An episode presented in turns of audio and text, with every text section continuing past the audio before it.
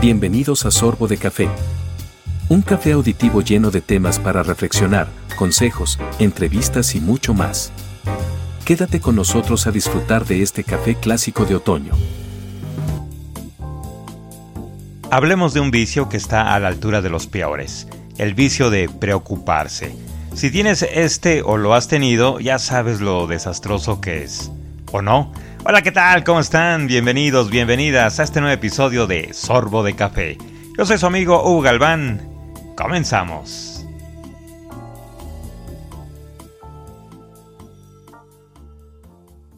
Las personas con tendencias ansiosas nos preocupamos demasiado. Y digo nos porque yo también me preocupo demasiado. Y es un vicio difícil de erradicar, ¿no te parece? Vaya vicio más inútil, ¿a poco no? Hay malos hábitos de los que siquiera sacas el placer del momento, pero del vicio de preocuparte solo sacas un leve sentimiento de responsabilidad que no compensa la angustia de la anticipación del daño.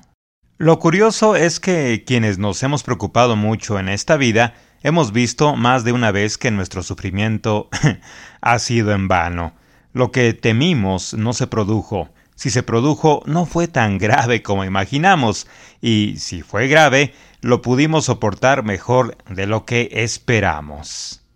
El gran Séneca decía, esto es lo que te recomiendo, que no seas desgraciado antes de tiempo, toda vez que aquellas desgracias que temiste como ya inminentes quizás nunca han de llegar, y con seguridad no han llegado. Si una vez tomaste la decisión de no preocuparte por el futuro, renuévala hoy también. Actúa en lo que puedas y aguarda a ver qué ocurre. Seneca decía también, es verosímil que se produzca algún mal, pero no es todavía una realidad. ¿Cuántos males vienen sin esperarlos? ¿Cuántos que se esperaban no se produjeron en parte alguna? Aun cuando alguno tenga que venir, ¿de qué sirve adelantarse al propio dolor? Con suficiente prontitud te dolerás cuando llegue. Mientras tanto, augúrate una suerte mejor. Así que este es un recordatorio para todos ustedes, pero también para mí, principalmente para mí. Bueno, para todos. No soy el único a quien le afecta el vicio de preocuparse, pero soy el único que puede quitarme el dolor de preocuparme.